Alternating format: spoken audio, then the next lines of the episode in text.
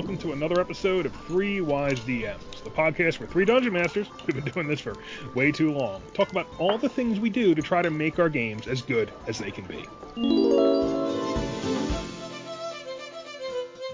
I'm Thorn, and I'm joined by Tony. People are strange when you're a stranger. Faces look ugly when you're alone. It's Now the best start a I could come up with. That's Oh, we got to start a vampire campaign now. That is that is Yeah. straight out of Lost, Lost Boys. Boys. baby. Lost Boys. Actually, Probably one of the best fly-in scenes when that's playing. Oh, absolutely. And it dovetails with tonight's episode really well because we are talking about how can you bring your NPCs to life And really at heart this is a matter of how can you make a stranger someone who's interesting, someone who the players want to interact with, uh, someone who they trust. And we're going to kick it off today with, with an email from a fan we got. As you've probably heard if you're paying attention, we often do get to talk about reader questions on the air. This one comes in from Nick. And Nick, like Tony, is running Storm King's Thunder. And for Well- those of you, Is he running it like Tony? Does anyone run Storm Kings like Tony though? God, I hope not. you mean the veneer of Storm Kings on his expansive homebrew underneath? yes. That, So Nick writes, I started a game of Storm King's Thunder as a new DM last year, and I've run into an issue regarding the Zhentarim. In the module, the starter quest is at Nightstone, and the Zhentarim show up and cause trouble. One member of the party is a member from the start, and the others aren't and are generally lawful good. The majority of the party have pretty much instantly got a real hate for the Zhentarim and think they're just pure evil, which makes it hard for me to DM since one member of the group is Zhentarim. I want to use the faction to build the member story arc, but it's hard when big issues arise when I bring the faction into the game. I introduced them in into Fire Shear in our last session. I tried to portray them as mercenaries and sellswords a bit more, as opposed to the Nightstone representation of them, which, in my opinion, is frankly terrible, since it makes them seem like they're really terrible people. In my Fireshear, they have been contracted to protect the town from giant attacks, etc. But my party just still hates their guts, and it has caused conflict between the Zhentarim player and the lawful good players again, and it's tricky to DM. Any help with this would be amazing, as I am a newbie DM, and this is a conflict issue I was not prepared to deal with at all. So now we're playing through Storm King's Thunder, and we did some stuff with the Zhentarim, and I think uh, Tony, you actually already sent Nick an answer, right? So what did what guidance did you give this this new DM? Well, this is a tough situation because the Zhentarim not being typically a great bunch of blokes is pretty common knowledge. I mean, I did a fast Google search when I was replying to Nick, and it basically said, brought up their motto, and it said, uh, join us and prosper, oppose us and suffer.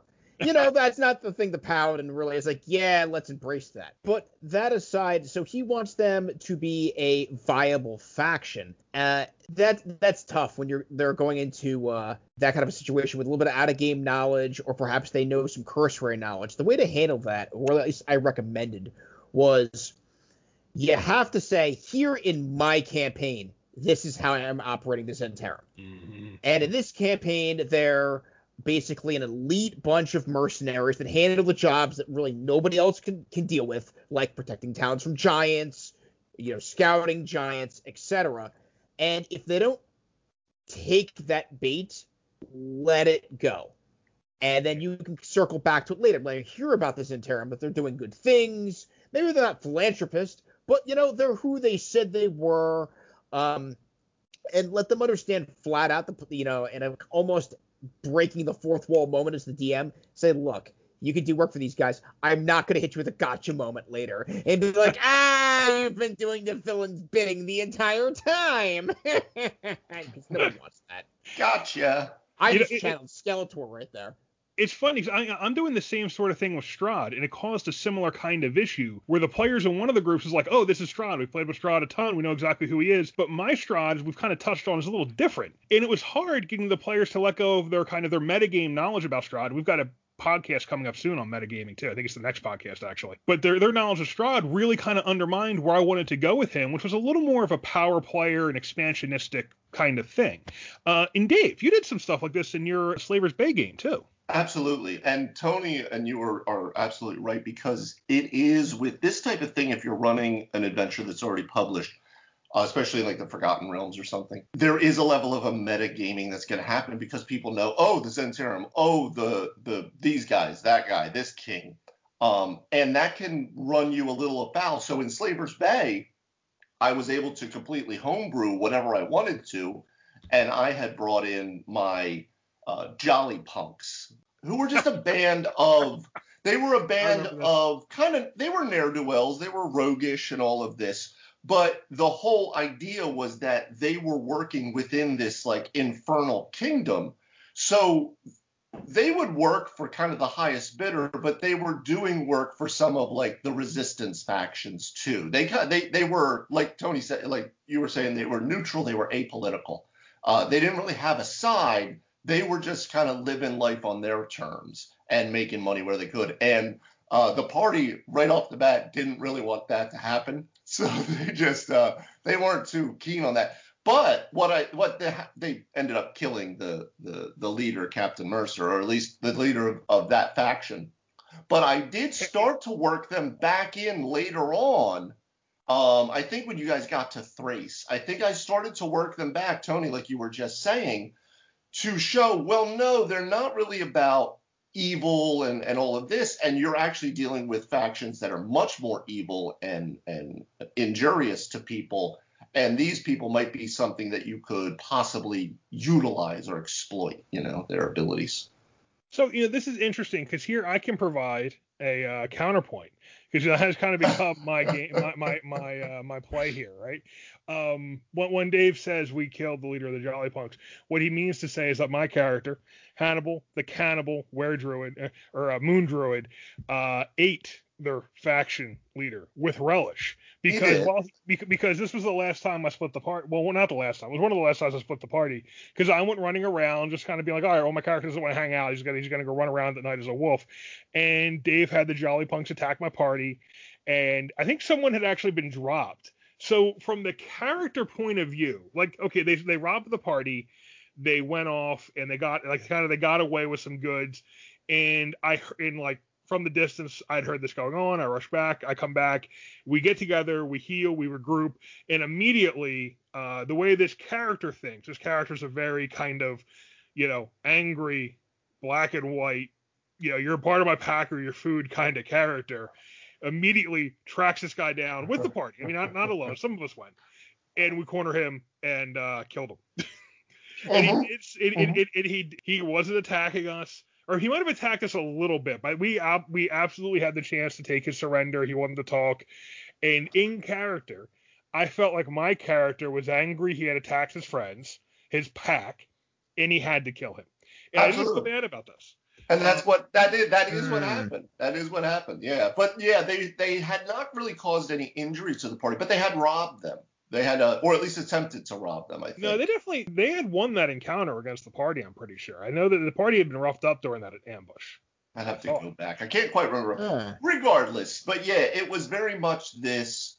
Okay, there's this other faction here, and you know, uh, good, evil, black, white. But then, depending on your campaign, that might change. You know, you might be playing a very epic, high fantasy, good and evil, battling it out kind of thing uh, or you might be playing this very gray area, like Tony, I think that you do a lot, uh, mm. especially with Storm Kings, where you open the door for us to talk with these people if we so desire. Like I I decided to make it, in essence, a deal with the Zhentarim. You know, now that's yeah. very in character for for my character. But yeah, we didn't necessarily know what that was going to look like. But we are looking at a, a, a town that's destroyed by giants, and now the mobs are kind of rolling in. So we're trying to just take care of one thing at a time. I think.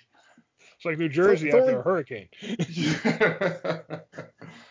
Thor's there reminds me of uh, one of the earlier versions. I want to say it was Morrowind, when you're playing the game and you do something or like you kill an NPC and the message pops up on the screen.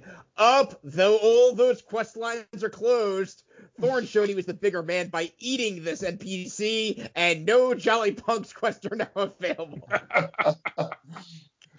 yes, that, and we found out later that like they had actually been doing errands for the Resistance they, they, they, what we took from him was like a set of like holy items for the banned religion. Yeah. And we're like, crap. yeah. And It is like literally like that. It's like that scene from uh from Blackadder, or, or maybe it's from Fry and Laurie, are, when the Nazis looking at each other going, "Are we the baddies?" yeah. that was ex- and, and, that paid off later in that. But yeah, all those side quests closed. And what's funny, now this happened in everyone's campaign. It happened in Storm King's Thunder with us too, with the Troll King. That didn't come to blows, but Tony, you had that Troll King NPC who you would have presented, you wanted to present as someone we wanted to talk to and had information which we want to get information from. And we took one look at him and said, uh-uh, this dude doesn't want. We're not talking to this guy. He he's evil. Look at him. Look at that picture. He he just wants to he just wants to con us and eat us. Be careful That's about the artwork you use, guys. Be careful about the artwork you use. That's all. You know, it's live rounds. They're live rounds. But I don't know how this is gonna play out, and that's what makes it interesting. Yeah, I mean, so it happened to all of us, and I guess you know, there's two sides of this, right? On the one hand, you're just, in, in Dave, you say this all the time. You're throwing out plot threads. They take what they take. They don't what they don't. It's not a big deal. Yeah. On the other hand, sometimes you're like, no, I really want you to engage with this. Like, no, no, no. I've actually had times at the table where the players tell me they re- they read back to me what they think that NPC was all about, and I'm like, no, no, no, no, no. You didn't get that impression at all. That wasn't. He wasn't. He wasn't trying to con you. He wasn't evil. He's not trying to rob you. The the yeah, Tony's boss in the uh in in the um in the game he was in with Erasmus, like some of the NPCs are, or some of the PCs are like are reacting to the basically the Grand Mage as, yeah, he seems shifty. He's trying to take over the kingdom. No, he's not. He didn't seem shifty to you at all. That wasn't the, well. Like you're reading that in. Ironically, after, later. Yeah, that one player drew that one card that made an enemy out of someone and it happened to be him. That that all turned full circle we never got to play that out, but yes, yes. When we got the deck of many things, that card did turn him against you. But like, there was a point in that game where I'm like, what? No, no, you didn't get that impression that he was like lying to you. You didn't get the impression he was hiding anything. He seemed to make me an insight check. No, he seemed trustworthy. You know, you sometimes the way you're trying to portray the NPCs is the opposite of how the players read them. And the trust you're trying to when you're trying to signal you can trust this person at least enough to talk to them. The PCs are aren't seeing it that way. They're seeing it as, no, no, no. This person's an enemy. We got to kill this person. I I recognize a heel turn when I see one. That's that play that that NPC is dirty. yeah, that that NPC was basically like the police commissioner pulling the two eight the bunch of 80s cops in the room and chewing them out after they pulled some huge fiasco where the bus went bad, the, the bad guys got away, all this these cars got oh. wrecked. The mayor's oh. pissed off. They're like, this guy's really a jerk. Riggs, Murtaugh, get in here. Basically, yeah, that was how he was the grand. He was like the the archmage of the kingdom. He was Tony's character worked for him and it was a little bit of yeah. I mean, I mean, I guess it's not cop like because it was a wizard, but it sort of was. Like the wizards were kind of the agents of the kingdom, and Tony had hired the party to work for them, so it was. It was sort of like you know, Riggs, Murtaugh, get in here. you did what? There was a lot of conversation. You did. You did what? And then you did what? Like that was the character he was. That's fair. So let me ask on the subject: What makes an NPC then memorable? Well, I think we remember the NPCs we ate. You know, if they're edible, that's that makes them memorable. We talked Interesting. Of my, of my cannibal character. Now, um, what makes you know? There's different kinds of NPCs, and I, I was thinking about this before. Like this conversation we're having, I think really applies to factional NPCs. You know, NPCs that are tied to, like you said, kind of side questy kind of situations, or they can unlock access to a faction or information from a direction it doesn't really apply to like party pet NPCs, right? Like Tony, like the Apocalypse Dragon. That's like a different category. So we're really talking about how do you get the players to trust your yeah. factions? Yeah, well, let me quantify that. Yes, no NPC who is in the party. It has to be an NPC that is controlled by the DM, and I feel like I'm contractually obligated to talk here a little bit about villains as well and make sure that they're mm-hmm. in the mix. Well, I mean, yeah, because your best villains aren't necessarily villains the party wants to kill from day one. Yeah. Yeah, you want to you want a little Emperor Palpatine in some of these things. The mm-hmm. uh, I think a lot of people, because I see this a lot, people posting about this type of thing. They want to make these very memorable uh, NPCs, these very memorable allies, these memorable villains, uh, and I get it you know. Um, but I really think that the the memorableness is not something that's written into the character.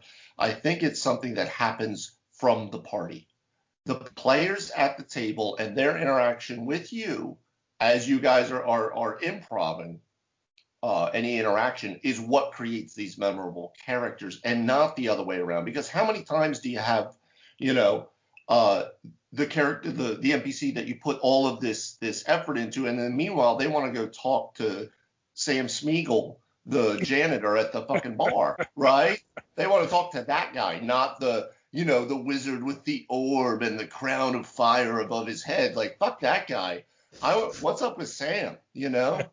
Sam's uh, so I think a lot of the I think the memorableness comes because that's just what's happening at the table. You know, the either the inside jokes or the the memorable encounters that just occurred, but I don't know how much is pre-planned with it. You know. I was gonna say I think that's depending if the one of the aspects of this is if the NPC is either helping drive the plot in some way and or they're providing opposition to the players. That provides the framework. They need scream time and they need to be involved in something that the players have buy-in. Mm, mm. Mm. Yeah, and I think you know, and that kind of dovetails with what Dave was saying. And you know, I think that getting back to like why I had mentioned like the party pet is different in this case than like this factional NPC because it is kind of easy to have a one shot or a quirk NPC show up, just someone who shows up out of nowhere and make them memorable, right? If you have death show up every now and then and do the party a favor, they're going to remember death. But that is more like a trick. Yeah, that's kind of a party trick NPC, and I don't think of that the same way as having an NPC who is an integrated part of your world they want to interact with. I feel like to some extent the question is, are they memorable? It starts with, do the players trust this character enough to listen to them and interact with them? Because characters the players don't trust, characters who the players feel like uh, this guy is just looking to kill me, just looking to betray me, they just become random enemies. You know, some of them can be hated, some of them can be memorable, but they don't have that player interaction and buy-in like someone who the player trusts and talks to and is interacting with on a professional or personal level. So it really starts with trust. You have to, and this comes back to Nick's question here, right?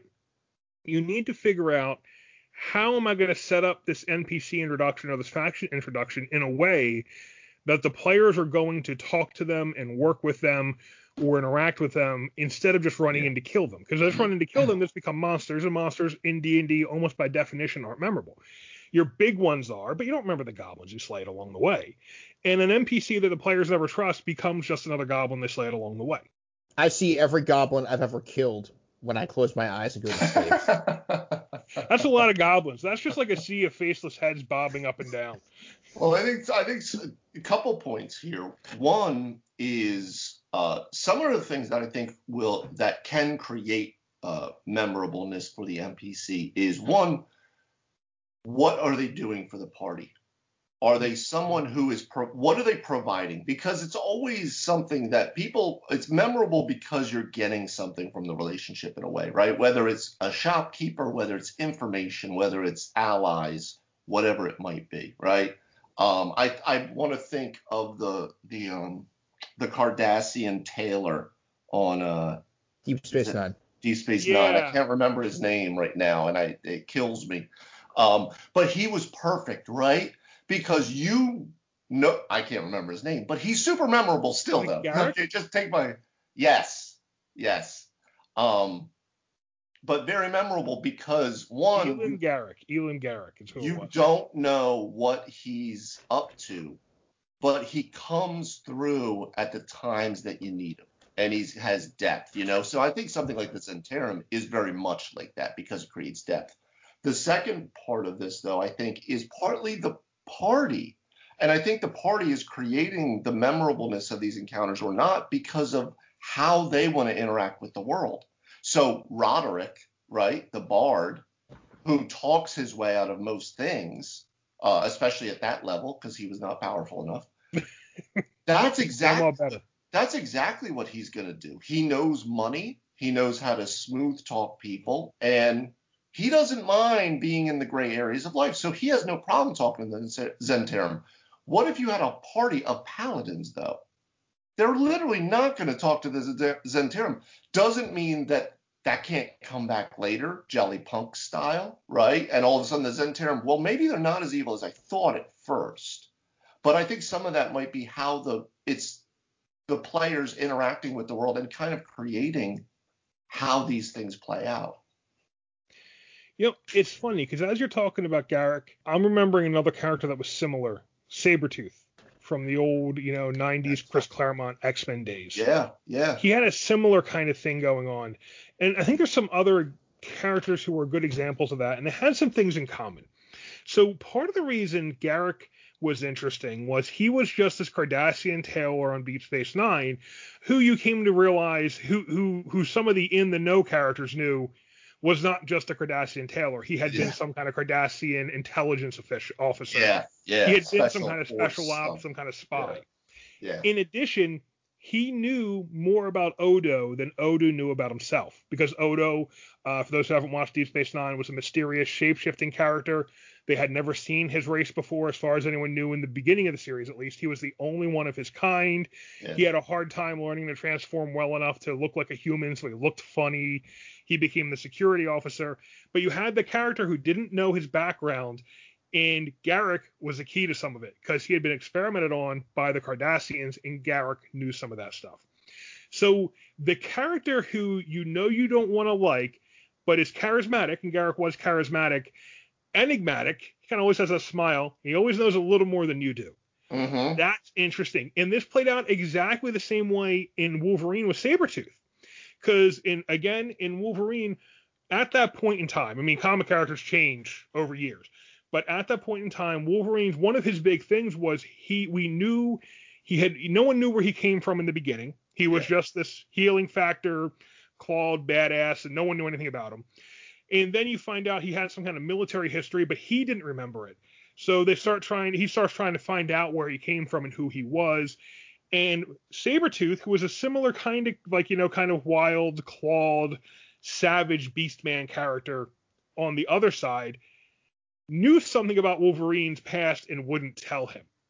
And that was the same Odo Garak relationship of you don't like this guy. This guy's actively fighting you. You're enemies. You have tried to kill each other multiple times. With maybe not entire sincerity, but you would take it pretty close. But that guy who you hate knows something about you you don't know, and that became super memorable in both of those storylines. And with Wolverine, it turned out he was part of the Weapon X project. Sabretooth had been part of the Weapon X project. Sabretooth had his memories when Wolverine didn't. So the whole time, every time they fought, Sabretooth would be teasing him about, haha, I know you better than you know you, while they were actively fighting and kicking each other's ass. And that's a great dynamic. So that player to NPC dynamic can be really powerful if you have a player who's willing to play with their kind of past and backstory that way. I think the the player gets something, or the players get something from the interaction with the NPC. They don't necessarily have to be objects or even information, but they can be bring a degree of comedy to the game, and through that they can support the flavor of the environment. Yeah, absolutely. So like you do a lot of NPCs, like they're all Barovian. So how do I know I'm Barovia? Well, Dave has a whole arsenal of Barovian NPCs. uh, yeah, it's uh. They set a lot of scene. So yeah, well, exactly. Here's it's, the it, one it problem with being in Barovia, though. Okay, is that you can only shift the accent so much before it starts. Wait, why are you talk? You're literally just like two hours walk from this other town. Why do you talk completely differently? You can't. It doesn't make any sense, you know. But so. that helps. I mean, even when you're interacting with throwaway NPCs, though, that helps set the stage and set the mood for the game. Right, I got you. I got what you're saying though. You know what? I though? will say though, unfortunately, they kind of go with a very Transylvanian Romani type of accent, but with that turns very quickly into Father Guido Sarducci, and I don't know why. I need to talk to a voice coach. I, I, I might have to start taking some lessons. I'm not sure. I know I'm getting you for your birthday. You know what? Though? I mean, I, I like the way Dave. You, you do a good job playing those NPCs. One of the things though that kind of keeps those NPCs at a distance is not many of them can actually do much to help the party. Exactly. Exactly. And that's a little bit because uh, honestly, I'm not as connected into the Barovian NPCs as I wish I was. Like there's a lot we've talked to, a lot we've tried to do stuff with, and you kind of when you start, because my character in that game came in, it's a charisma, he's a charisma character. Um, he was my. I had a little bit of a thought of okay, I'm gonna like start seducing people and making friends and try to get in good with the with, with the Vistani and start kind of like kind of kind of like doing back dealing and kind of getting building power base against Strahd. And you start pushing on the walls a little bit and you realize that there's nowhere to go. You know, okay, you can't really do this, you can't really do that. It's all kind of fixed within the game. So if you know, while I like the way you've played the NPCs, I have found the setting in general doesn't make for very memorable NPCs because they all kind of don't do very much. It's really about you and Strahd. I get what you're I get what you're saying with that. Absolutely. Yeah, because of be, partly I think because of that too. What I was saying is that there's always something that you get from the relationship, you know, and there's not a lot. There is, and I think you guys are starting to work into that now because you've been in Barovia for a time and you've actually started to create serious waves. Um, so now factions are starting to there's some rumblings, you know, like we talked about the whole pamphlet thing and all of that, you know, and this idea of these because there have been these resistances throughout time there that have been, you know, failed So everyone there is a very kept person, but now this like hope is seems to be being rekindled almost, you know. But yeah, in the beginning, yeah, there's not much you can do. So it, it there can be a flatness, I think. So how do we then bring these NPCs to life, or how would our the audience who want to take an NPC and you know breathe some life into them, how, how do they do this? You know, I feel like getting getting back to what Dave just said, they have something to offer, but then the trick is how do you communicate that they have something interesting to offer and get the party to trust them in a way that makes the party want to get to it. You also, I think, need to be careful because you if you have, you know, when I think of Garak and I think of Sabretooth, they both tease the party for a long time. They tease the the the characters for a long time before they really gave up any of their goods. And neither one gave up all their goods in the end.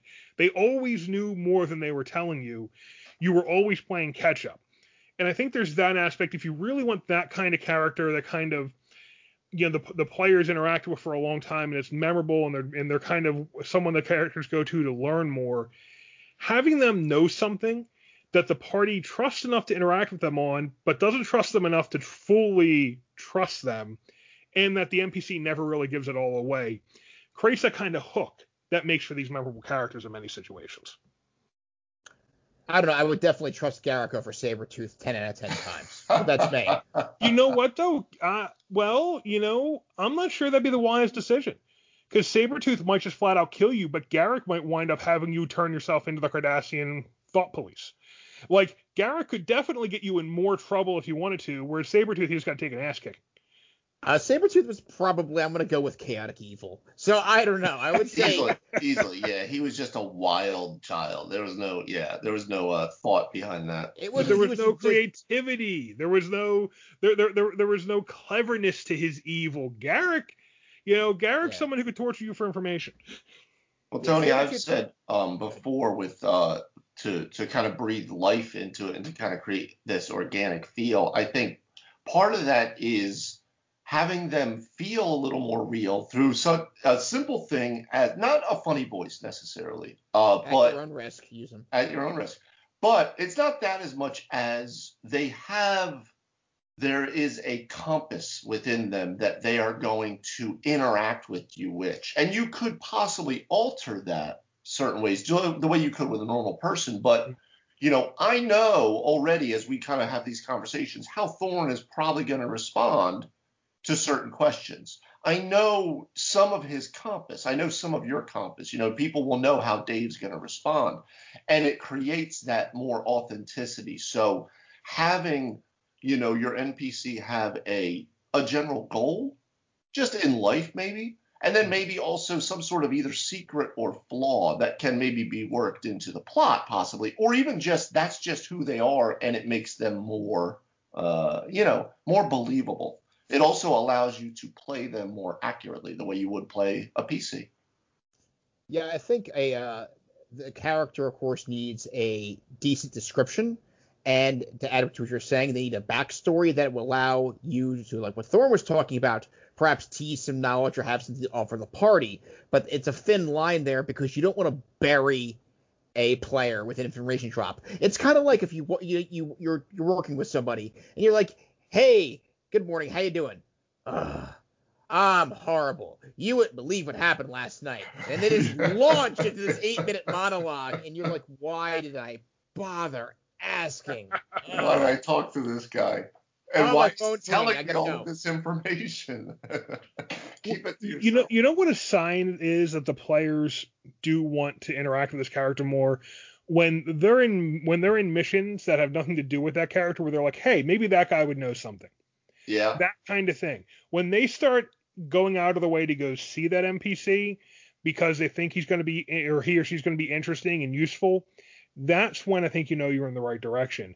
And you're right, Tony. You don't want to bury them with information drops. In fact, if anything, one of the things I learned looking at these other characters is you don't bury them with information drops.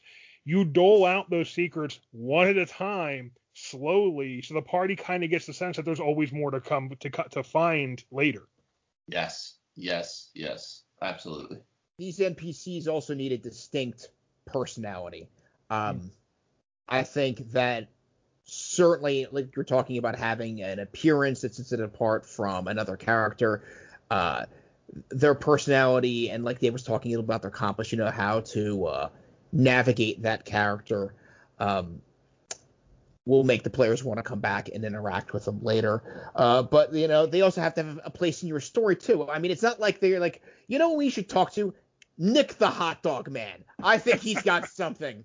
And that's He's what I was gonna. That's what I was gonna kick back to you too, Tony. Is that that's where it can start to become. It's like when you talk about you're never gonna create another town if as long as you live, you know, because you just fall down this rabbit hole. And NPCs can be the same way, um, Yeah. because that's the thing. You don't know who's gonna be the memorable one. So you put all of this this work into the the cryptic wizard who has the orb and he has all the secrets of the land and they want to know about Sam Smeagol, the janitor, and you don't have anything for him, but you have to create it on the spot, and then all of a sudden, Sam is their go-to guy. That's who they got to. What's Sam probably knows. I mean, janitors, they're talking to people all the time. They hear gossip. We got to talk to Sam, you know. so I like to wish today that never happened to me, but uh, yeah, exactly right. Exactly. But you, you know, I think Dave, I think you, you mentioned something there that also can help work that out so it doesn't kind of pull your campaign off the rails. Yeah. Which is figure out a personality for that character, but that doesn't mean you now need to make Sam the janitor the hero or villain of the story. Maybe Sam just hears some things. Maybe Sam just, you know, does some gambling down on the waterfront and he hears some things. Yeah. He can maybe just become your kind of underworld kind of plugged in kind of character who always sends the party off to meet someone else. You can kind of He's that Turk might- for Daredevil. yeah, yeah. He, he's he's like, okay, maybe the party always goes to him, but maybe he just always sends them to the next guy. He doesn't really become the one who knows everything, That's and that very- way you yeah. keep him from getting too big. You know. Yeah, yeah, absolutely. You know, actually, Tony, I wanted to come back to we kind of glanced over the personality question a little bit, and I think that's a really important one because everything we've talked about so far has been about how you root this character in your story, how you give them a reward for the players that, that the players want to get by interacting with them. Per- character personalities are one of the hardest things for me, especially when I'm ad libbing, because to some extent I'm thinking, what is his personality? His personality is guy who moves the story forward. I mean, what do you mean? his personality is guy who kicks you on to the next guy. You know, I mean, my my personalities, especially on ad lib characters who I haven't played with a lot, definitely get thin. I think that's absolutely kind of, and some of that comes from the style of story I'm trying to tell. If you look at like like uh, Lovecraft type works, often his characters' personalities are very thin. He has the main character as a good personality, and everyone else is kind of cardboard, except maybe one other person. And that's kind of the kind of story I tell a lot of the times. I don't I don't make all the characters very rich. I kind of make them just okay. Well, they're that's not what you're exploring. How do you bring an NPC's real personality to life? well, if you try to make everybody memorable, absolutely no one in your campaign will be. Mm. There'll be way too much information. I'm remembering the details of this one character. Her shoes were lovely, and this guy had a ridiculous haircut, and the other character had a had a really nice tie. Where did he buy that tie? And you're trying to keep all these details straight, and you haven't even touched their backstory or what they have to offer. um, I think that it can get very blurred and that um, could put you in danger of making uh, having a kind of an NPC fail because that's it's when you have players a bunch of NPCs that are indiscernible or they all run together, it, it's lost. Yeah. Mm. So pick your pick your key ones. Pick your key actors that you want to have in the story. You're going to have to surround them by car- cardboard. yeah, I mean, really, because uh, because you can't have as much as we'd like to say everything's a living city. Even the best video games don't make everyone a full personality. Yeah, You know, they make absolutely two or right. three. You know, Yeah, two or you three know- per town. You, you could fall down an absolute rabbit hole. I could create a bar. I could put eight to ten people in there. Next thing you know, I'm writing a life story for every one of these guys. And guess what? Half of them, the party fighter walks right by and orders a drink and never looks back. Exactly, exactly. And also, like I said too, much like the the reason that uh, NPCs become memorable is not because of the way you wrote them, but because of the way in which the PCs are interacting with them. Because it's the PCs who feel that they're memorable, not you. To you, Right. everybody in your story is so memorable, and I can tell you all their names Or from not. from Eon, you know. But you know what I mean? Like it's your like you already like you have all the you have all the all the lines of of, of doc, you know script, right? You have the whole script, let's say. You know, Um, maybe maybe it's the PC in me because I come in and I'm like 90% of you don't deserve backstories. Yeah. But I mean that's who's making it memorable, right? Is the are the PCs. So wait to see who they who they travel to. And then maybe it's kind of like instead of Schrodinger's encounter, it's Schrodinger's NPC, you know? I was thinking Oh that my as you were god, talking Sam about. Smeagol was actually the wizard the whole time. Who knew? Sam Schmiegel's been Jack the Ripper this entire time. Who knew? No one knew. No one knew. It was Don Knotts. Jack! I mean, but do you have any go-tos when you're creating the NPC's actual personality? A- Any any tricks you use to come up with something that makes it interesting and fun? I think you need to take like one or two aspects of that NPC, especially if you're trapped in a improv situation, and kind of expand out from there. Um, is this a villainous character? Are they clever? Are they ridiculous? I like a good ridiculous character. Uh, are they overly dramatic? Are they really difficult to engage in a conversation?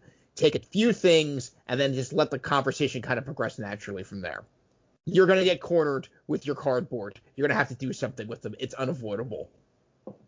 Absolutely. You guys did I- it to me. You're like, I'm putting the ship, I'm putting the ship down. I find a guy. What's his name? What's he got in his store? What's going on? And I'm like, he's got sound of dice rolling some things. Dance for me, Dungeon Master. Dance. um, There's players of my game that do that. It's like, oh, what's his name? I, what's his name? his name You is. don't want to know Weasel. his name. The um well i for me i always have uh so t- two different ways. If it's a if it's my homebrew campaign like slavers bay or if it's if i'm running strahd. Strahd already comes baked in with a whole lot of stuff that i can use. It already has a names list for barovians. Boom done. Okay i have that. So i can write down six of them and i have them right there on my sheet. Uh because you're not going to talk to probably more than six people, and if you do, I don't know, wolves attack or something. Um, And my character's way too impatient. it already has when you're meeting the Burgomasters, when you're meeting the Lady Wachter, when you're meeting Strahd, obviously, right? They already have what do these people look like? What are their goals? What are what's their whole thing? So that's already there for me. So I can just kind of plug and play. Uh, it's like you know the self-propelled lawnmower in a way. Um, homebrew stuff like with Slaver's Bay, for instance, is a perfect example. Um, I would have, I would break out two or three NPCs in each location that were kind of, you know, to dos, and I would give them a little bit of a description, like Tony said, because that helps to put it in the person's imagination, and it gives them an idea as to who this person might be, because we all judge a book by its cover, at least in the very beginning, right? Um, and then I usually have they have a goal and they have some sort of secret or flaw. Um, and then my the other thing that I've been using is uh, Mike Shea's uh, Secrets and Clues, the lazy dungeon master thing. So I have ten of those all the time. They can be given through any NPC, through any tome, through any anywhere in the world that can come out. So that can also give NPCs a little bit more like you were saying, to be a person that, oh, well, yeah, somebody was saying that XYZ. You know, and get you could drop plot hooks, you could drop gossip, whatever. Did we ever pick any of those up? Absolutely. When you guys first headed out um, from Zaprora and you hit the the the fork on the Ruby Road, and there's that little kind of like little outpost town there uh, where she kind of runs a stable and an inn. And there's a lot of people that come in and sell their wares at this fork because the fork continues on through up to Thrace and then it continues on eastward out to the rest of, in essence, the kingdom, right? It's like yeah. the main, it's like the King's Road. And you were talking with the one dwarf there who was like the blacksmith and stable hand almost, and he was another slave as well. Uh, and you actually bought him a couple pints, I think. A couple of your your compatriots did. You did not. You were running around in the woods somewhere. But uh, they bought him drinks, and he actually threw out a lot of additional plot hooks about future stuff. Not even the current adventure, but just future stuff, you know. And then also filled out the world in terms of like the slave economy and and those types of things, you know. So so yeah, the stuff was definitely thrown out there. And I know some of it was picked up because people were writing some notes down about certain things. But yeah. So I'd like to hear uh, an example or two from you guys on who you found to be a memorable NPC from a game you either played in or uh, from one of your games or even from a video game. Mm. Hmm.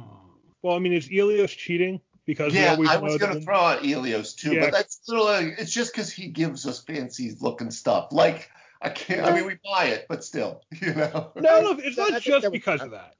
It's not just because of that. It's also he's got the name of Elio Pizza, so we have a joke oh. around it.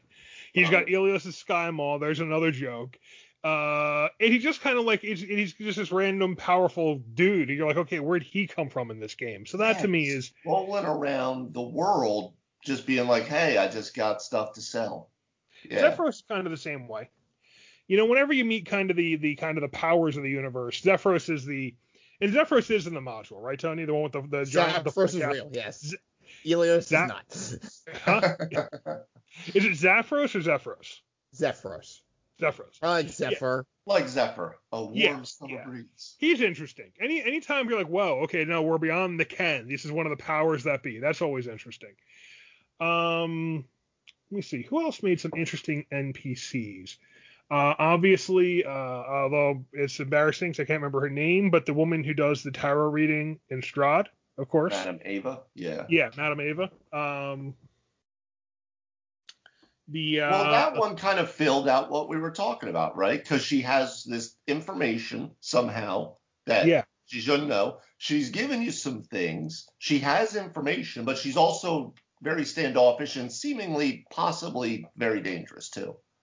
So she kind of yeah. holds all of those those points. Yeah, she holds the cards before. and isn't going to tell you all the things she knows. Literally, yeah.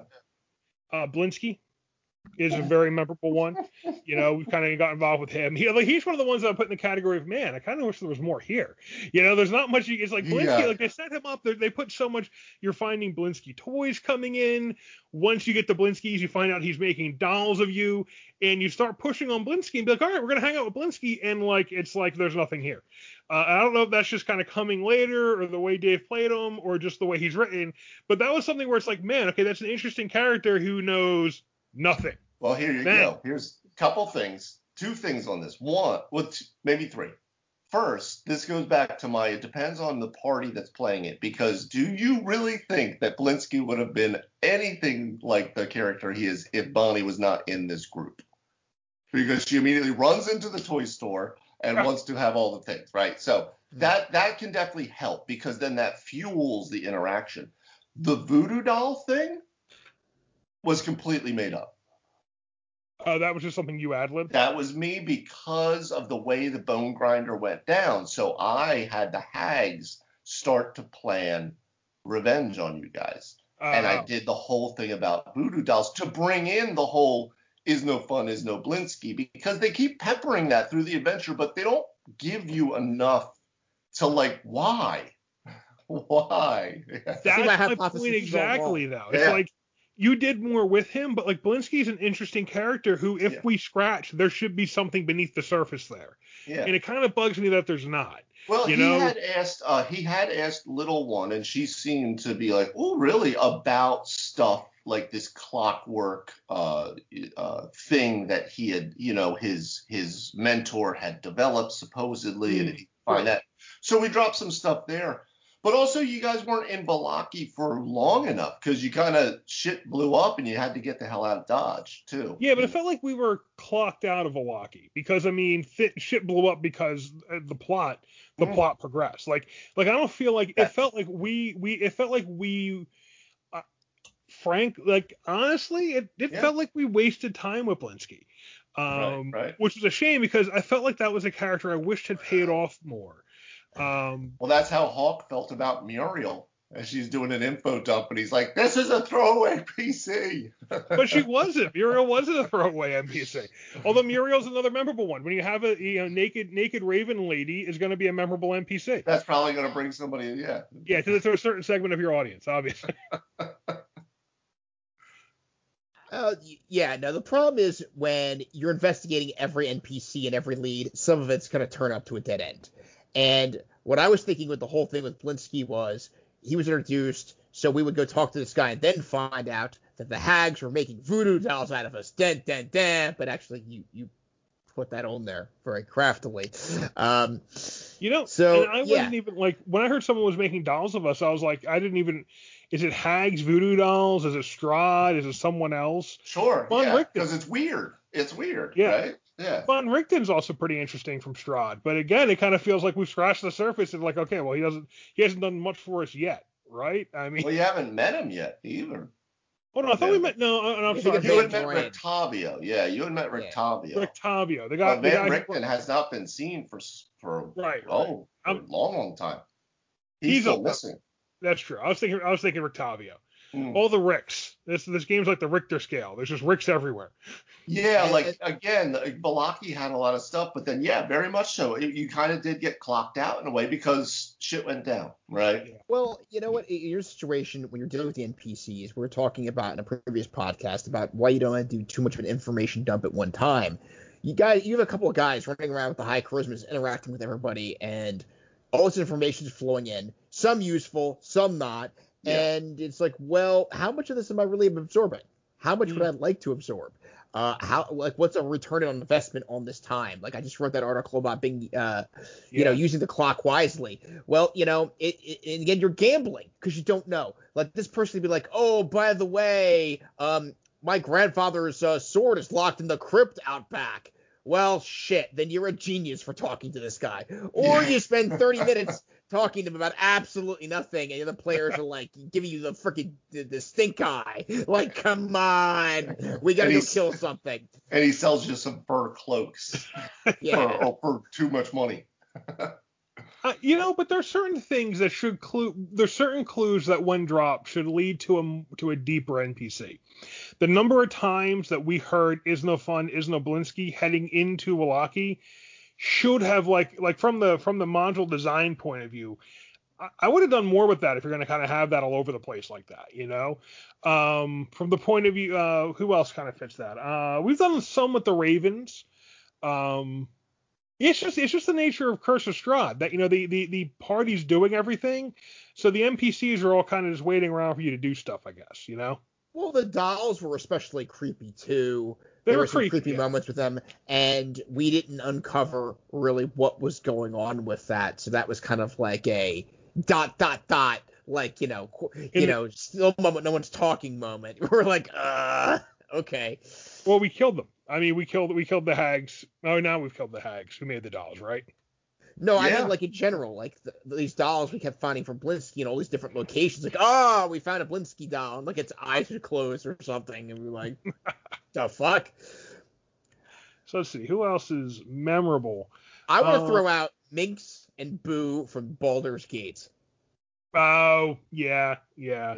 The uh, Berserker with face paint and his memorable space hamster. He's what I would classify as a ridiculous beast character because he's powerful and absolutely nuts and over the top. Is a great, is a good heart, and he always defers to his hamster that gives the best advice. The hamster is right 100% of the time. The hamster says, we shouldn't go down there, stop. Don't go down there. There's a lich downstairs. I've Like, never beaten it. Baldur's Gate, but I, I stopped my last playthrough when he died. Oh, Like, no, no, no. I'm not continuing without this guy. No, that, that that indeed would be tragic, but no. He um and his dialogue was comedic. Um and and therefore very memorable. He had a lot of aspects to it, and he had a degree of a backstory too. Greatest NPC, Q. You're welcome, Earth. Q. Q. There you go. Done. Most Well, the problem memorable with Q is, I think I've said this, is he just can't like death. He can't show up every game. He can't be a Yeah. regular. No, yeah, he cannot be, or else it's just yeah. I mean, if we're going that direction, I'm also going to throw in Death from the Supernatural series, the original one, who was uh, oh, played by I don't know the guy's name, but he was just kind of this old like he, he's he's he's an older actor who had a certain feel about him, and he just played a really great Death. Uh, Right up until Sam and Dean literally killed him, which was something of a shark jumping moment, I gotta say. Kind of like the second time they jumped the shark. You know, I did not make it through all those episodes. I saw a lot of Supernatural, but there was a lot of Supernatural, so it, it, it's all relative. and that is played by Ju- Julian Richings. Uh, I think I'm saying his name correctly, by the way. Uh, feel feel bad kind of throwing that out there and not following up on it. Yeah, he I thought he played him fantastically well. Yeah, and it's uh yeah, sorry Tony, you've seen him though. If you got into Yes. the, he he shows up in like the fifth season, like he show, he he was around for a while. I never watched the show. Good show. It's, it's good I know, I've heard, I've heard. The, Well, I mean, well, it- she We made a drinking game out of it. When someone dies, we had to drink, and you know, Get hammered. very much so. I would say it's probably the best, longest running supernatural show that's been on TV. You know, the first 10 years of it were very good. The first five years were awesome and had a great wrap up at the end of season five. You're like, all right, this never, that's it. Boom, that's the finale. We, they're never topping that. They're coming back, but it's never going to be that great. And yet it came back for another five really strong years. And only after year Yeah. 10 did it kind of start dipping Yeah. in its own way. I think it's yeah, just a really great show. Up there, you know, I, I would say it's, it's comparable to like Buffy and Angel, better in some ways, and it ran a lot longer. Truth. Cool. Uh, favorite D and D NPC? I've got to say, I play a very mean Halaster Blackcloak, I've never seen, I've never run into your Halaster Blackcloak. I don't believe and you're lucky because he there was a doing Halaster terrible things. Blackcloak we interact with on the on the on Facebook somewhere. Is that you? That's No. actually how You're Tony trolling us interacts as with Halaster social media. Blackcloak. No, no. I'm not on Facebook, was- but my Yeah. Halaster is. So Tone, you're talking about literal like the legendary figures of the of the D and D multiverse kind of thing. Well, yes, and I would say that you don't need to have it doesn't have to be truly legendary to be memorable, but I man, I loved playing that NPC. He Yeah. was one of my favorite NPCs to introduce, and he was a villain, and he was powerful and mysterious, and he could screw with the party members, and he had clones Good galore. We killed him. We finally got him. Of course you did, guys. Nice job. I enjoyed playing Vecna in the game when you had um Cassidus, the whole with the the whole pile of bugs. The the game that went Lovecraftian. I enjoyed playing Vecna in that as a character who was kind of trying to play both sides against the middle to get himself brought back by the PCs. That was a lot of fun. Vecna was pretty. He he. I don't know if he was. I would say he was cool, but he was memorable. I would say he wasn't doing me any favors.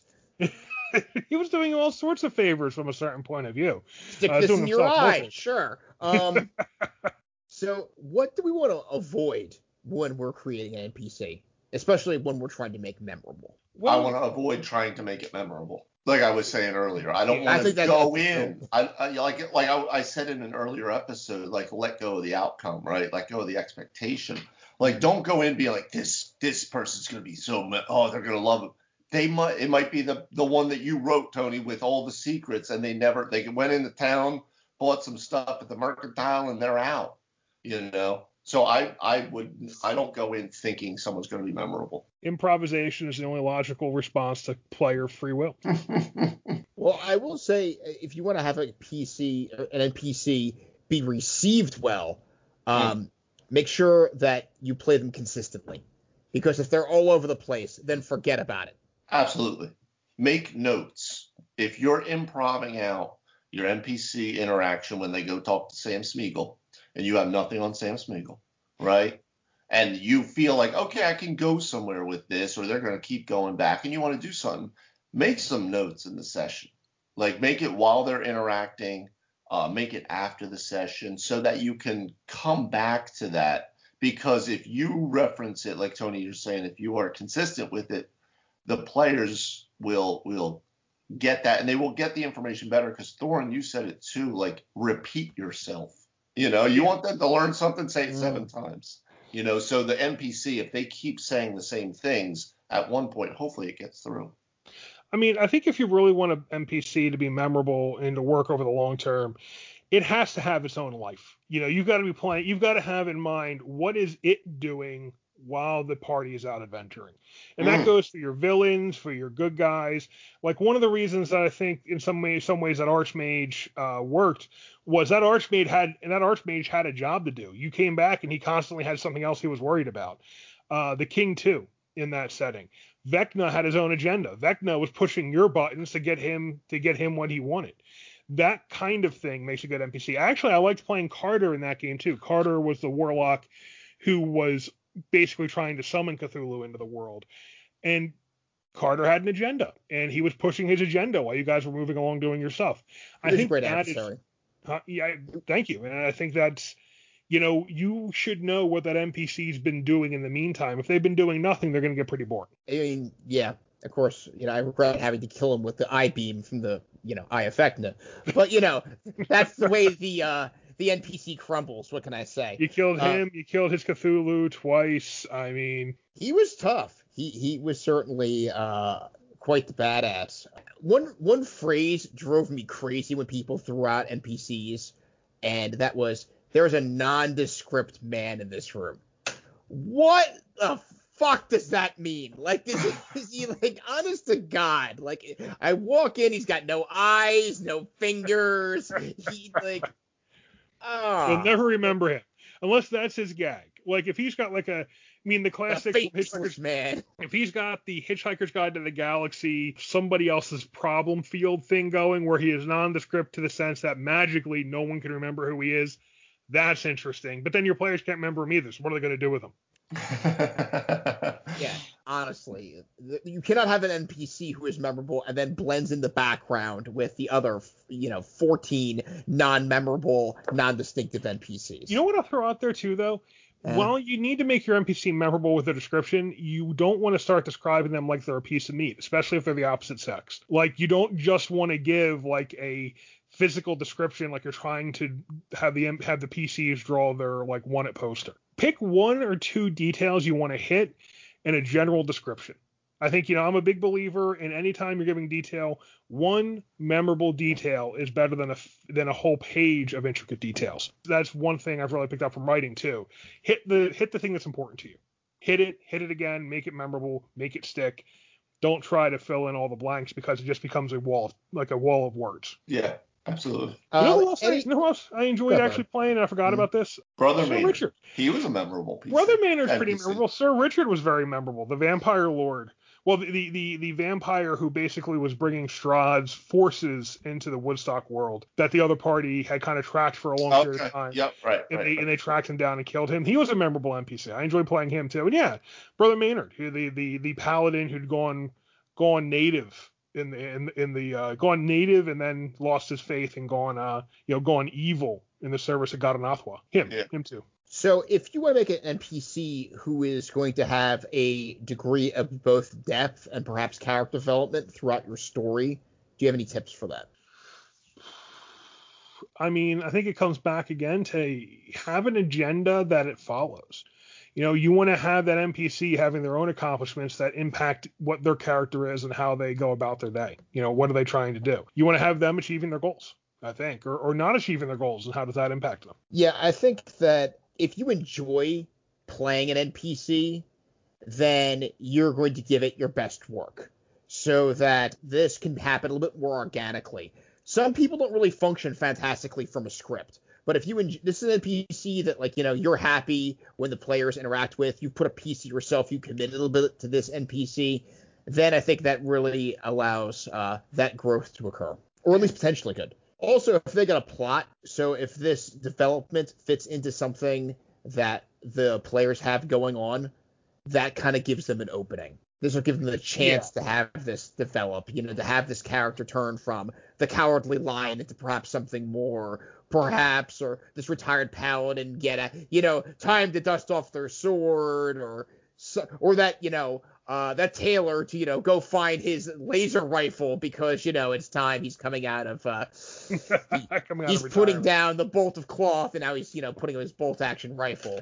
Um, yeah, I mean, that goes back to the idea of what's, what do you get what are the pcs getting out of this relationship? And that can be a lot of things. That can be material objects. It can be information. It can be them you know uh, bringing along this this character's this character's story or helping them to finish this chapter too you know like you were saying a plot point. So there's always this there's a give and take in the relationship between the pc and the npc and i think that's a lot of what creates the memorableness of it. Story development yeah, yeah, I mean exactly. And with the PCs doing that, that means that they have been active in really creating that story, you know. Even if you it was a thought of yours to begin with, you know, they they actually did the heavy lifting to to make it happen. Yeah, yeah. The NPC should definitely have his uh, story clear and well not overly simplistic, but nothing you want to have need a chart to help explain because that, that that's a great there. There, there's gonna be no development if they're like, this guy's a knight from where? Wait, that this wait, who's his father? Wait, it's my brother. I'm confused. You know, you have to understand your story levels and the depth that goes with them, right? Your really important NPCs, your villain, they get some depth. They can have a backstory. They can have a family. Maybe people care who their parents were. The guy who works at the bar who's helping out the party, eh, you know, he's got he's got a job. He has some things he knows. He has some things he wants to do with his life. That's it. Like you don't go deep on. And we've talked about this before. What you're revealing detail wise is a clue to the party of is this character important or not. So you don't want to reveal so many details that they feel this character who isn't actually important is very important. Because then yeah, you wind up in a space of get off the stop adopting the NPC. and also it's it's the same with with inanimate stuff too. If you walk in a room and you spend half of the of the sentences are spent on the wardrobe, they're probably going to go look in the wardrobe. So if there's nothing, there better be a there, lion and a witch in it. Don't talk about the wardrobe. Talk about the iron chest or something else or whatever, right? Or just say it's nondescript, something.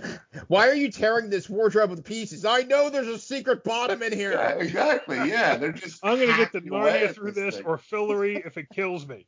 Fillory for you magicians fans out there. Oh, what a great series that was. Did either of you ever have an NPC that you can remember off the top of your head that did not work, and why not? Well, we talked about some of them in the beginning, didn't we? These NPCs who people didn't trust or didn't want to interact with the way that we thought they would. And in a lot of cases, it comes down to the party won't trust them enough to play with them. You know? Uh, I mean, I don't know. Uh, tr- trust aside, like, did you ever feel like an, an NPC fell flat, or aside from the trust, that you just didn't connect with them? or didn't come across you like you'd like, like my Troll King, oh. who's also not in Storm King's Thunder, who I also inserted. I mean, for me, there's always I've talked before. Sometimes you get a different me from game to game, and there's always that game where I'm like, all right, the character I'm playing is just, you know, whoever I got a voice as a as a DM is not going to come across very well. Um, uh, so there's that, which is just kind of like, all right, you don't always have the NPC. Uh, you're not there to act that day. You know, I have that sometimes, and that can really make it difficult to DM with NPCs. You know, so those are games where hmm. maybe you don't have as many NPCs because you're just not feeling it that day. Uh, Arctic Kang, I don't know where the where things stand on him so far. The party doesn't like him, but that is sort of his purpose. So, I mean, he yeah. is plotting he beat them all up. after yeah, all. I mean, I mean, I don't know. The party doesn't seem to enjoy wanting to kill him either, though. So maybe that's a bit of a miss. And I think that kind of comes down to well, uh, just being a very difficult encounter and the party not really appreciating difficult. I don't know, Dave. You're no. you're in that game. Is that is that accurate on Art Kang? Yeah. No, I think so. I mean, I um, he is an NPC. He is memorable, but it's different because we haven't had interactions with him outside of combat silent combat. Like he hasn't, we haven't just talked, we haven't anything like that. So it's at a different level than it is with someone like a brother Maynard, let's say. Mm-hmm. Um, Yeah, I would say that uh, probably Well, to be most. fair, every time he every time we talked to Brother Maynard, he was also trying to kill you. oh, absolutely, literally, like every single time, absolutely. Yeah. Well, he's trying to And recruit sometimes- you, then kill you. Yeah, I mean, he like for a hot second tries to recruit. So he's like, no, okay, well, you're going. No, he to tried to recruit. He tried to recruit Sir Morton to the end. The rest of you, ah, okay, you're just Yeah, you rest of you piss off. Uh, I'll tell you what I think, which is which I think this is actually a good point for people to to do, um, especially for people first coming into gaming now, playing as well as running games. I think a lot of the NPCs I had in the Pathfinder campaign I was running, I think a lot of them were really good and you know uh, a lot of good ideas and stuff, but I don't know if the players at the time, because they were still somewhat new to it, really understood how to interact with that in a way that created these memorable encounters uh, necessarily. Like they didn't know to create that as much as like, oh well, okay, we need to go to the next thing or the next thing. So don't always beat yourself up about that if it's not that. It might just that they're they're learning that aspect of it with the role playing and the thinking outside the box of the adventure, you know, and, and looking at these people as real people. You? There are definitely times when the players treat NPCs just as if they're features in the game, like they're just they're part of the setting and they're the part of the setting that I hit or that I Yeah. buy. Do they have a do they have a, a yellow diamond above their head? Then I'm gonna go talk to them. You know that kind of feel sometimes. So Yeah, oh, which is- Red Diamond, stay back. Wrapping up this point, I had an NPC in a game I ran a hot minute ago. His name was uh, Captain Christopher Mayer, and he was one of the town guards that joined the party. And um, he was supposed to be this heroic knightly character. And man, did I screw the pooch on this one. He just came off as flat uh, and an, an armored, less charming version of Mr. Rogers. And one of the problems I had looking back on this NPC was I really, while your while your alignment should be a factor in your character's your NPC's ca- uh, personality, it was too defining. It that that that was too much of his base. He should have had other depth to them Mm. rather than he's always trying to do the right thing. He's always following the letter of the law in every conceivable case. Um, and it just made him seem shallow. Mm. And then therefore he was not well received by the party. Oh, the party loves having a flat, lawful good mommy with them in the group. Right? I mean, I'm like, yes, he'll be like, in a th- he'll be like, I don't know, Thuria Knight. Where can I go wrong? No, he's like, oh, we should, we don't need a reward. Oh, shut this guy up. like, It's funny you good mentioned name. I'll tell you it's that. funny- Good name. That's very funny you mentioned that though, because Arthurian Knights are a place to look, precisely because if you read a lot of Arthurian legends, and I took I had a college course on this, I've gone deep in this on occasion, the knights are constantly not flat. Like, yeah, the baseline description of an Arthurian knight is that perfect paladin who's going to be good and right and do the right thing. The actual stories are about the knights doing anything but that. They're about Lancelot seducing the queen. They're about the knights, you know, killing people. They're about their fall from grace and trying to redeem themselves. Like the actual stories are about the knights who aren't what that's about. Even uh there's even kind of like a little sequence that goes along. Like Gawain was what the earliest toughest knight. And he was the guy who was kind of rough and tumble and the mighty warrior from like kind of the earlier days of the legends. Later on, Lancelot comes in and kind of specifically one ups him because Lancelot's coming from French writers. They're very romantic. He is that new model knight who is all slick and good with the ladies and the beacon of chivalry. And he's a good fighter, even though he's not maybe the strongest, but he's just the best. In that little interplay of how they interact is what made those stories interesting. So it's not, you know, those knights aren't boring. Later on, when it gets very holy, Lancelot, because of what he did with Guinevere, falls, and instead you have Percival, who now he's the purest of the pure knights, but he's so pure that it's a whole, it's like kind of like the Goku thing. Like he's so innocent, he's the only one who can look upon the grail. Like they're not actually flat and boring if you get into the stories. That flat, boring Arthurian No. knight, each one of them has different things that make them different from the stereotype that they were dealing with at the time. well, that, that's funny because you know what? According to actual Norse mythology, Thor couldn't pick up current Thor and Marvel's hammer because he's constantly losing his temper and killing people in drunken rage.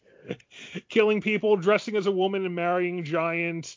Oh, that was uh, some of only the did best. that once. Of ale. One time he cross-dressed, and everyone That was some of the that. best stuff of- that that really separated the Norse mythology, and I think what makes people want to go to that over and over is because they're so flawed, because they're not these you know these these paragons. They're they're much more human feeling, I think. And if you, I mean, if if you get into Norse mythology, you see a whole different set of Moors that Yeah. than what you get from uh, the rest of Christendom, basically, Yeah, Christian absolutely. mythology. And you kind of like that that pro- progress I just talked about with the Arthurian legends is happening from a more rough and tumble and pragmatic style of the legends as they become one more romantic and then more holy as kind of Europe changes. But the uh, the Norse mythology comes from a comes from a culture that was very very pragmatic. The Havamal, which is like the sayings of Odin, like the things that this is your these are your advices, this is your advice for being a chief and being a man who runs his household. Uh-huh. They're not really based on being a good person. They're based on being trustworthy sometimes, but always being clever. And Odin himself, the whole Yeah. point of Odin is he's always looking to rip someone off. Like you better look out for him because he's looking out for you. yeah. Don't buy that car from that guy with the eye patch. Uh-uh. I mean, it, so I mean, the, the Norse mythology. I mean, the the underlying uh, uh, morals there are very much about be smart, be active, be be proactive about looking out for your own interest in your own people and doing what's good for your household, and obey obey guest law, do the honorable things, but when you don't need to, when it's not called for, do the smart thing. Like that's Mm. kind of the, the the takeaway from Norse mythology. It's very different. Um, And that's a good point with NPCs too. Is yeah, you know, like Tony, you were just saying with that excellently named NPC that you had. Uh, Christopher Marr. yeah, Captain Christopher Mayer. That's a great Yeah. name. That's a good name. I I don't thought know. there It's was just something great about that NPC because I was really excited to play him, and I'm like, wow, my party hates him. I'll tell you Better what, retire this guy. that is for me. That is that is a big part of it though. Like if I'm making an NPC, I really want that name to be like. I'll be like, no, it's not that name. It's this name. You know, it's like when you see somebody, you're like, you're not a Mike. You're like a Steve. you know, it's just. Yeah, you need the right name too. And if you get a good name, man, don't waste it. Like Tony uh, obviously did. I wanted Christopher Mayer, Captain Christopher Mayer, to be a sea captain. I mean, Mayer, Mar, Yeah. Ocean. Yeah, no, right? and, a, and he's a captain, right? Well, He's a a- pirate a- captain. As Yeah. I may have mentioned in, in my article, which I don't know how it's going to time with this podcast, but not everybody wants a nautical adventure.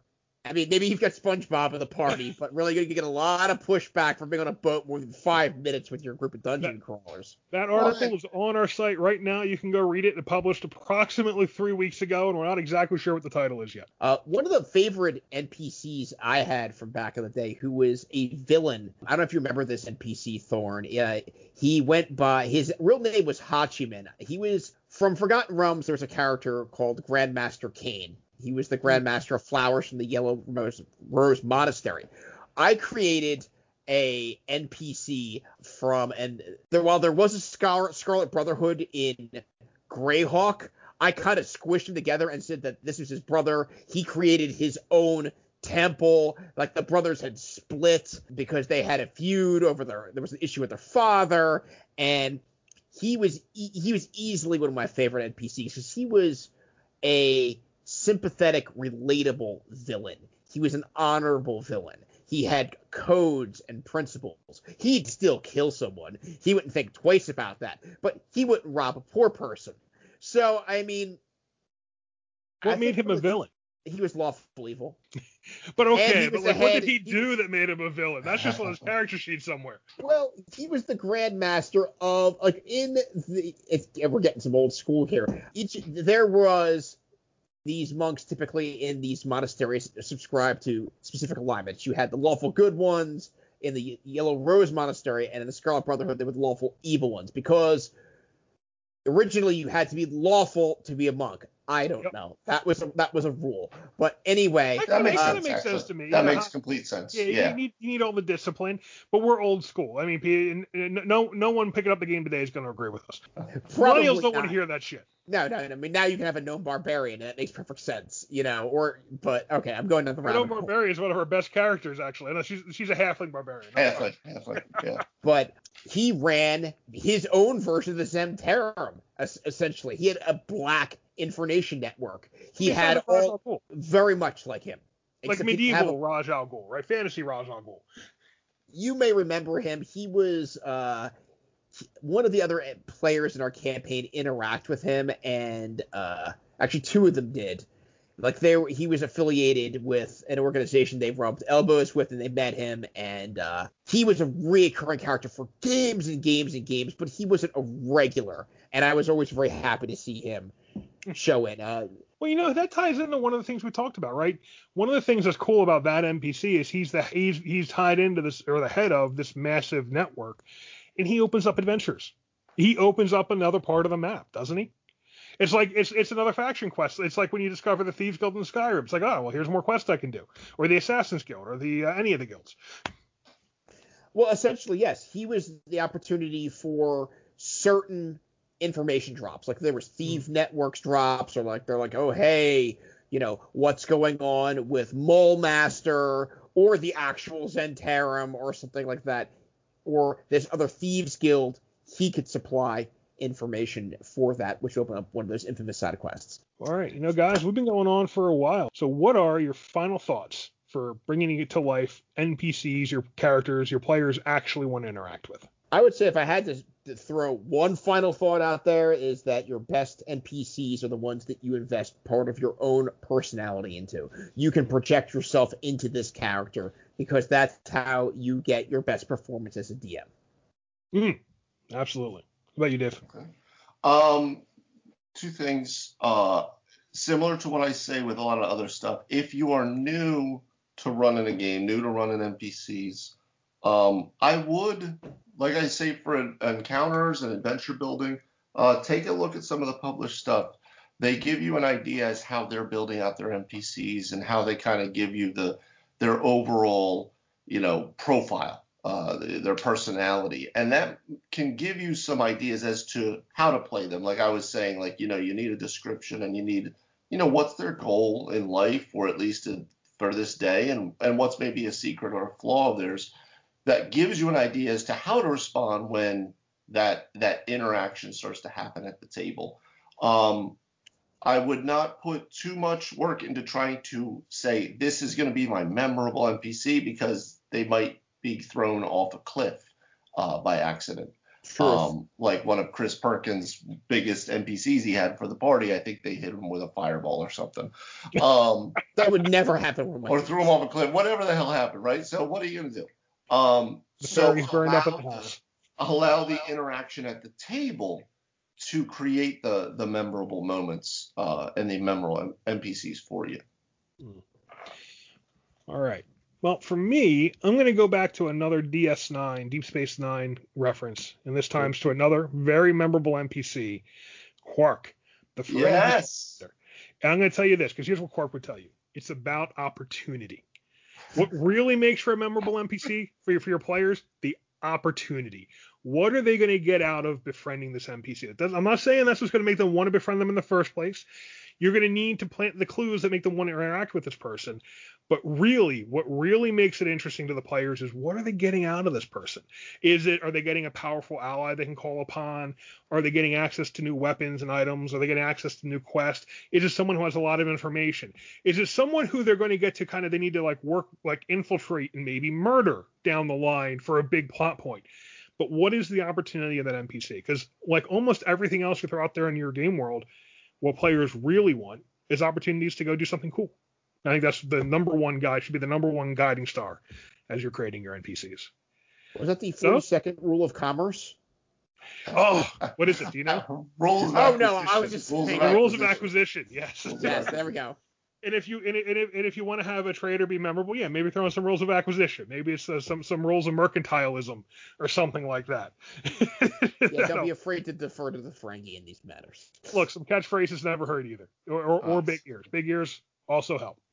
All right, guys, this has been fun going down memory lane, remembering some of our favorite NPCs and what makes them real. Yeah, absolutely. Good stuff. We hope we are some of your favorite NPCs in your D and D life. Oh God, do you think someone's putting us in their games as NPCs? Yes, make it happen and then oh. send it oh. to us. Stat me out. that will absolutely we'll absolutely share that. You know, as long as a wizard with a lot something. of confusing plot points that are difficult to follow. Thank you all for listening to another episode of Three Wise DMs.